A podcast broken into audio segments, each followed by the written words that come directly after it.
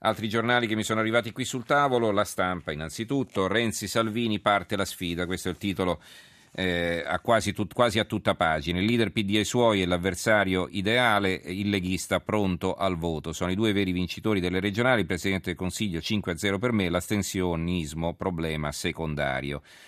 Ecco la nuova Lega under 40 e no euro. Sabato il segretario al comizio della Le Pen. Questa è eh, un'inchiesta che poi si sviluppa a pagina 2. Forza Italia scatta la rivolta anti-Silvio, Fitto a zerare le cariche, anche Verdini perplesso. Eh, pochi alle urne, ma il premio ora è più forte, è il, l'editoriale di Federico Geremicca, eppure il paese si sta spostando a destra. Un altro articolo di commento firmato da Giovanni Orsina il messaggero, adesso anche il messaggero, vi avevo letto un titolo su Ebola, in realtà l'apertura è sulla politica, il crollo scuote Forza Italia, questo è il titolo di apertura, regionali, la Lega doppia agli azzurri, Tonfi in Emilia in Calabria, Fitto a zerare il partito, Renzi attacca la sinistra, vince il PD, astensione secondaria, Bufera 5 Stelle, congresso subito. Allora, abbiamo in eh, linea Giovanna Botteri, nostra corrispondente da New York. Giovanna, buonasera. Ciao, buonasera. Per parlare di elezioni, perché il primo risultato delle elezioni di midterm qui è stato il silluramento di Chuck Hagel, eh, ministro della difesa, veterano del Vietnam, pluridecorato, grande amico di Obama dai tempi in cui entrambi da soli al Senato si opposero alla guerra in Iraq.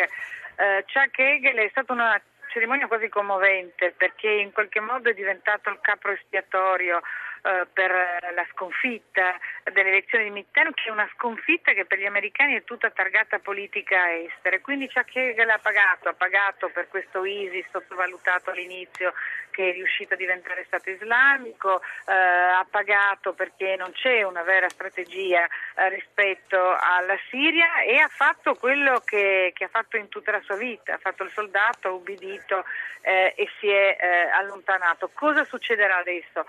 Ci sarà una lotta per la sua successione. I repubblicani che controllano il congresso vorrebbero che arrivasse qualcuno, peraltro Hegel era l'unico repubblicano dell'amministrazione Obama.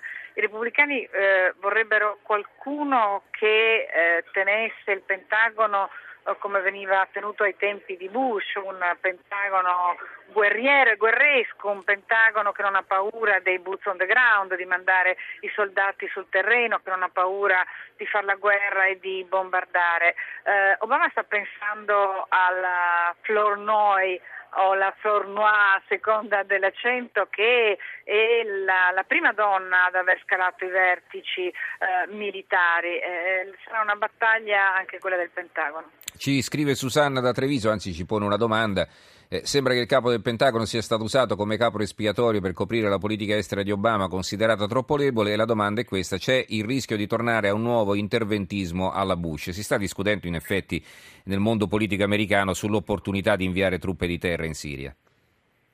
In realtà l'uomo che vorrebbe inviarle eh, in Iraq e in Siria è il generale Dempsey, che è eh, capo di Stato Maggiore, che a differenza di di Chuck Hagel è eh, un uomo che piace molto ai media perché sa parlare molto bene, a differenza di Chuck Hagel si è molto acclimatato col cerchio magico uh, di Obama, molto ascoltato uh, da Obama. E Dempsey l'ha detto chiaramente che l'ipotesi di mandare truppe e soldati a combattere in Iraq non può essere esclusa. Ora questo è quello che Obama non vuole, quanto riuscirà Obama sui fronti che apre, quello dell'immigrazione, quello della difesa eh, della legge sanitaria, quello della politica estera, a resistere ancora non è chiaro. Comunque si apre da questo punto di vista un periodo estremamente difficile.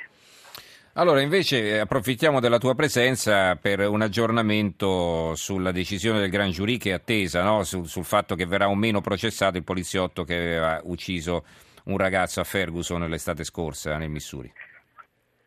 Il Gran Giurì ha deciso, eh, la ah. decisione è stata presa, ma non è stata ancora non è stata rivelata. Quindi mm. sono momenti, esatto, sono momenti di tensione eh, pazzesca a, a, Ferguson. La gente si sta eh, cominciando a, a, riunire perché l'annuncio verrà dato quando in Italia saranno le tre del eh, mattino. C'è stata già una conferenza stampa del governatore e del sindaco di St. Louis che hanno invitato alla calma e hanno detto che esercito, polizia e guardia nazionale sono già schierati a difesa degli edifici pubblici, che domani tutto sarà chiuso, le scuole saranno chiuse e hanno rivolto un appello quasi disperato alla calma e alla pace e questo potrebbe essere un segnale che il Gran Jury ha deciso di lasciare andare il poliziotto Darren Wilson, il poliziotto bianco che ha ucciso il diciottenne afroamericano disarmato.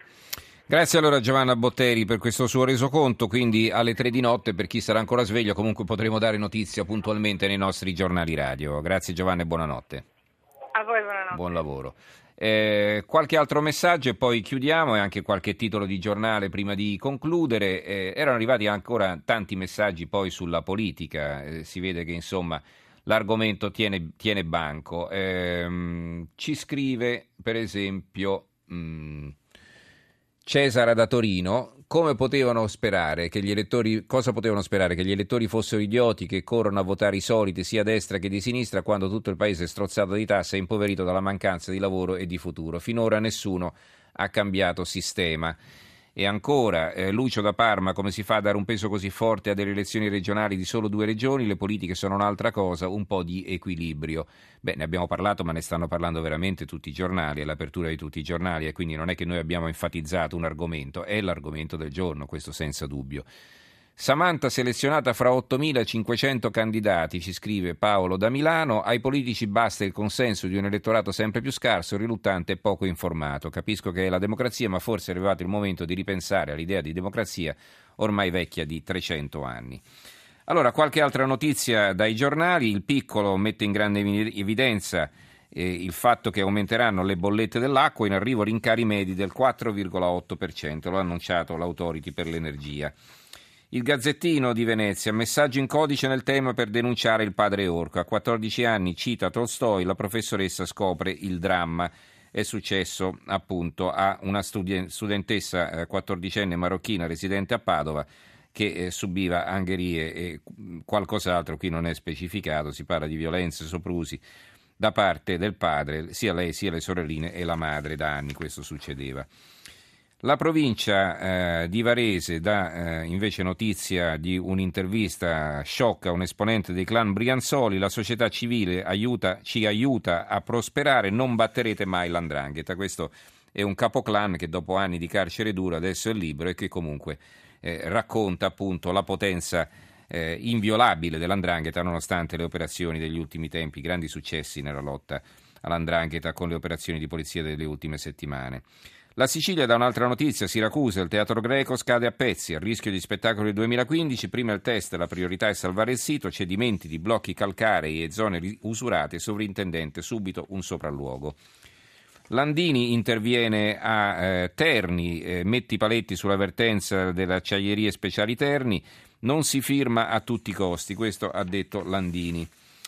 E volevo concludere leggendo un, eh, una lettera pubblicata di spalla dal secolo XIX, un appello di Claudio Baglioni per Genova. Genova non è persa, basta fango sulla città che amo. Scrive Claudio Baglioni, c'è un fango molto più devastante di quello che la natura ci getta in faccia quando proprio non ne può più dalla, dell'avidità cieca e insaziabile con la quale le mettiamo le mani addosso. È il fango tutto umano dell'indifferenza, della commiserazione, dell'oblio e soprattutto della menzogna. Quando ci voltiamo dall'altra parte, fingendo di non vedere, quando compatiamo ma da lontano e con un cinico senso di distacco e superiorità, quando dimentichiamo che è in difficoltà e ha bisogno del nostro aiuto e soprattutto quando mentiamo sostenendo che quella di fronte a noi ormai è una battaglia persa solo perché non abbiamo nessuna voglia di fare la nostra parte e combattere. Perché il fango nella natura si può spalare via, al lavoro finito non ne resta più traccia. Il fango umano invece è invisibile e infido, penetra ovunque, contamina tutto e tutto sporca, menti, cuori, coscienze, occhi, gesti e parole. Contro di lui nemmeno la pala degli angeli può nulla, non a caso oltraggiare o disonorare irrimediabilmente qualcuno ci dice appunto, si dice appunto infangare. Chi considera Genova disastrata e persa sta facendo questo, la sta infangando e la colpisce una seconda volta. Bene, allora anche per oggi abbiamo concluso. Io ringrazio Nicola Pambuffetti che ha curato la parte tecnica, Stefano Cuneo, Carmelo Razzaro e Claudio Spagnuolo in redazione, Roberta Di Casimiro in regia. Grazie anche a tutti voi per averci seguito, ci risentiamo domani. Buonanotte.